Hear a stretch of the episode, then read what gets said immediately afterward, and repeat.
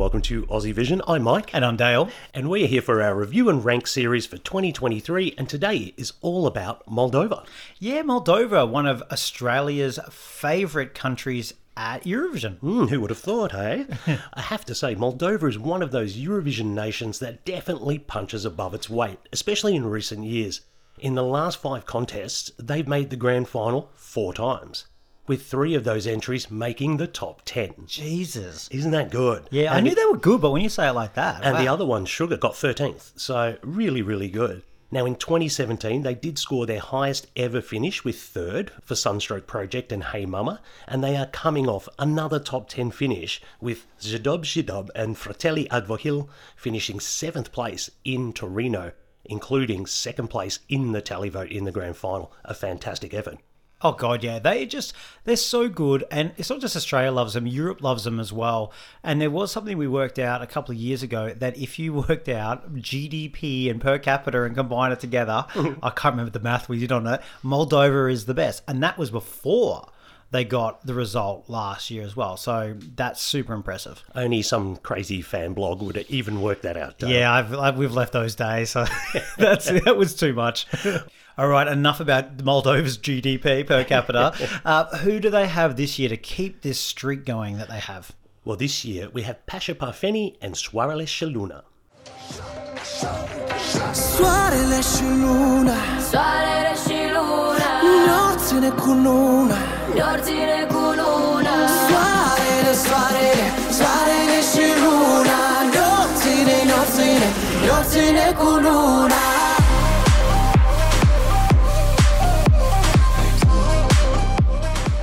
All right, well, let's talk about Pasha. Um, he's 36 years old, and a lot of people will know him from his 2012 appearance at Eurovision, where he finished in a very impressive 11th place. Again, a good result for Moldova there. But he had had quite a few um, cracks at trying to make it to Eurovision before that. He actually was part of Sunstroke Project all the way back in 2008 as one of their vocalists, they missed out going to Eurovision at that point. Then he went solo. He lost out to Sunstroke Project in 2010. Ooh. He lost out in 2011 from making it, but he did make it in 2012, as we mentioned.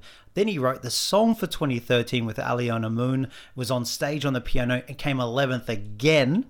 He then wrote a song for DoReDoS, who was in Eurovision 2018. He wrote that in 2015. Sadly, they didn't make it. Mm-hmm. Then he went in it again in 2020 with My Wine for himself, where he finished runner up to Natalia Gordienko with her song Prison mm. before Sugar in the cancelled year. And then finally, he God, he's just had a lot of Eurovision in his time. He made it back to Eurovision again by winning the Moldovan national final, by winning the jury and the televote, beating Sunstroke Project. He got his revenge, and also Aliona Moon. So it's a small world in Moldova, but they all know each other and they're all very good. Yes, and they don't mind recycling an artist either, do they? Well, he's been in about half of that. My God, that took forever to get through. Good on him. I'll pay him for his uh, persistence there for sure. I'll kick us off with the pros on this one, Dale. Now, there is a very big market for this sort of genre, I have to say. That blending of traditional elements with the dance beat has always been very popular at Eurovision, especially lately, and I think this brings a real flavour of the region, which gives it a whiff of authenticity. Oh yeah, totally. I've got pretty much that down as well. That Moldovan flair is there, but also that kind of instrumental use, which is, uh, dare I say, a little Go-A esque in its kind of execution. So I think there's some elements there that he's putting in. Now, also, we've got to talk about him himself. You just heard it. He's an experienced performer. He's been around Eurovision, he's been around competitions. This ain't new for him. There's a whole bunch of new artists. He's coming in, eyes wide open, knows exactly what he needs to do. Yes, I had experience down as one of my pros as well. I'm going to also say here there is a good deal of staging potential here. No doubt they'll be leaning into the traditional aesthetic as they have done all season, and this will make it very Eurovision in uh, inverted commas, and people do really go for that. The backing singers with the horns, the little person playing the flute, it's all very, very Eurovision. Yeah, he's got a lot of bones to work with, and I don't just mean the horns on the head of the backing singers there. There's a lot of bones to work with it. There's some zaniness he had in the national final. It didn't suit the small stage. I think there's a lot they can do with it, and I pretty much put what you've said there with staging. just more that they can kind of do anything. They've got that instrumental break to do something with, so you've got a canvas there to do something kind of wacky but controlled wacky or zany or just impactful. Anything that can grab people's attention is there. All right, Dale, let's get on to some of the possible drawbacks on this one. Now, unfortunately, I just don't think this song cuts it. I think there's a catchiness to the chorus for people to hang on to, but apart from that, I think it really just relies on the visual to keep you entertained for the three minutes because if you listen to those verses, etc., there's not an awful lot there. Yeah, I've kind of said here that behind that kind of, I guess, Eastern sound in inverted commas and what people like from Eurovision, there's just not a lot there. There really isn't. And I think it's a bit rinse and repeat. And this is a type of song that should absolutely sing to me. If anyone has listened to this podcast over the years, this is the kind of stuff I will just fall in love with. And I don't feel much about this song at all. Mm. I can recognize what it's doing. And I think he's putting some elements together here that make sense. It's almost like a tick box of what's been working. But when it's come together in this execution, it's lost a bit of soul. Hmm. I've got here, and I think this kind of relates. To me, it feels like a bit of a rehash of quite a few other entries that we've had in the last few years. And unfortunately, it doesn't come with the same sort of energy level. I don't feel this is offering anything new or interesting. I kind of feel like I've seen all this before. And when was the last time that that flute was really prominent, Dale? Oh, last year's winner. Yeah, I think there's something here where we're almost like this kind of reminds me of like an Eastern version of what was happening with Scandi knockoffs, right? Like of all the Swedish songwriters who just went and wrote a million entries for somebody else and it loses your soul and loses the good elements of it. I feel there's a little bit here. I'm not saying he's done something deliberate here. I just feel like the influences have come into it have just starting maybe to feel a bit tired unless they're done very well. And I think it's done okay. I just think the execution just needs to be a lot stronger. Yeah, it just feels like to me like it's missing a wow moment or something to set it apart and give it some individuality. I just feel like it plods a bit, but that's just me maybe. I've also got here, Dale, tricky running order. Now, they're wedged between Israel and Sweden. now, this could make it look very average. On the plus side, it could also drag it along. You know, we've seen that with voting in the past. I guess we'll see, but I just don't know if it's going to come up well between those two. Yeah, and look, if it does get through to um, the grand final, which it, it definitely can do, let's just be honest, the jury's going to just destroy this. Moldova struggled all the time when they've brought something better than this. So this is going to just get absolutely trodden on if it actually makes a grand final with the jury.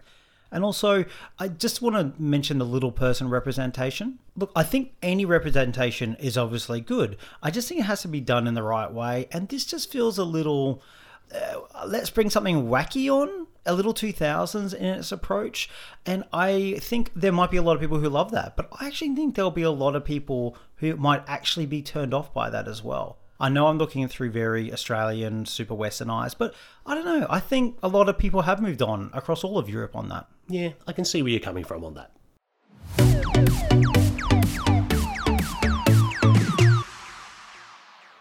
Well, as always with our review and rank series, it isn't just about the opinions of me and you, Dale. It also includes the Aussie Vision team and what have they thought of Pasha Parfeni.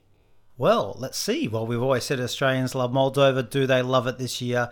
The Aussie Vision team has ranked Moldova in 11th place. What? oh my god, what is going on?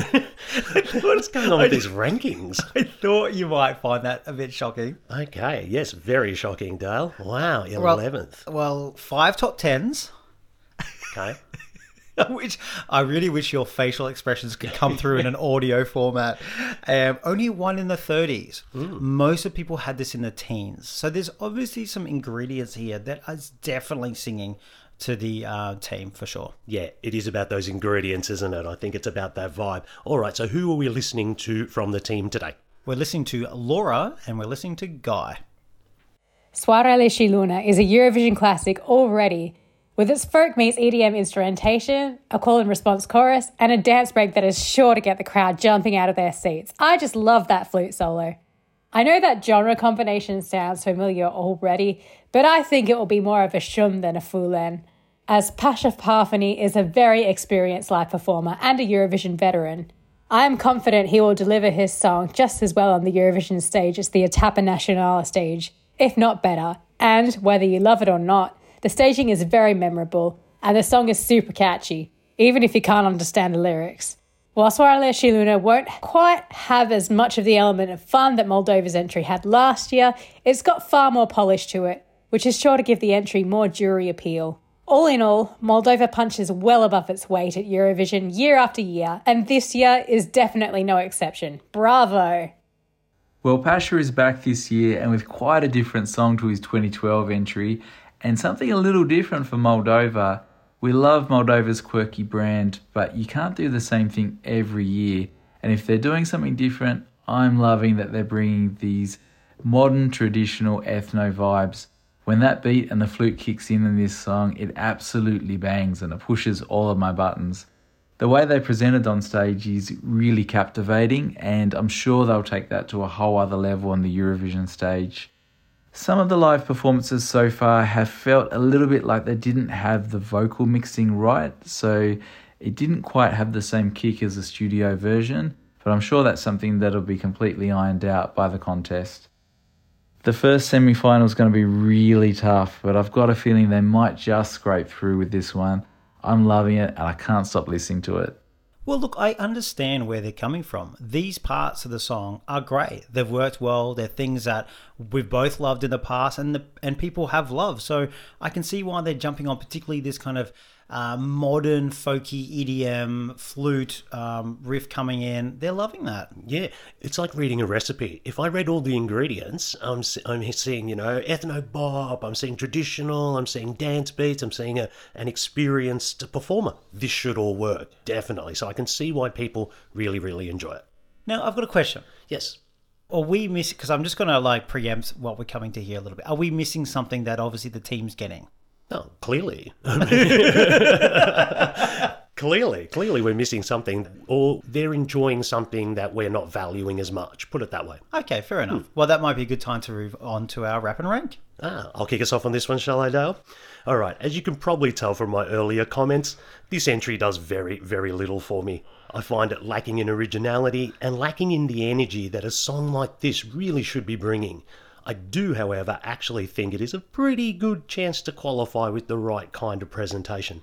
However, for me, take away the kitschy staging and visuals, and I don't think there's much here at all, or certainly not for me. I've ranked Moldova in 33rd. Ooh, 33rd. Yes, 33rd out might, of the 36. You might be the lowest, or close to the lowest. Well, someone's got to have some sense now. all right, well, I'll start on my one here. Look, there's a lot here I do like. You know, I do like the hooks that it has. I do like that instrumental part of it. There's a lot that I definitely like, and it should be fantastic. But I just, I just don't know how this is going to end up. You talked about the ingredients before. I'm looking at it. I'm kind of not feeling it now, but maybe presented and cooked it by a, a different chef at the actual Eurovision stage when it all comes together this might just click and I might turn around and say, this is in my top five. like, this is the kind of, it's there. And I'm just not feeling it all come together yet. But it certainly could, but it could also be a big old hot mess of just, or maybe not even a mess, just a bit dry and just a bit nothing really. So I'm I'm feeling very conflicted by the whole thing. When it comes on, I sometimes I enjoy it, sometimes I just want to skip it and get past it. But there's one thing that definitely happens is I never seek this out even close to, and I should. So look, I don't mind it. It's come in a 28th for me. Okay, so a little bit higher than me, but uh, it doesn't sound you're too keen on it, which is quite surprising because you really do enjoy this type of music. Yeah, I'm, I'm waiting for it to click, and I do think it could. And I do agree with you. I think it. I put it down as a qualifier at this point for sure. Um, it will be about the staging and the performance, as often it, it normally is. But I think it's borderline. So brings it, he'll get through. Yeah, and Moldova should normally bring it. So, yeah, I think this is definitely not dotted dead on arrival or anything like that. Oh, well, look, I think this has been one where we have agreed, but the entire team have turned around to us and said, well, we disagree and you're out of touch. They're, they're gaslighting us, Dale. I've had enough. They're gaslighting us. The children, they're wrong. They're definitely wrong. All right. Well, look, thanks so much for joining us. Interesting pod there. And um, I guess we'll end up seeing where this falls. Yes. Thanks so much for joining us. See you later.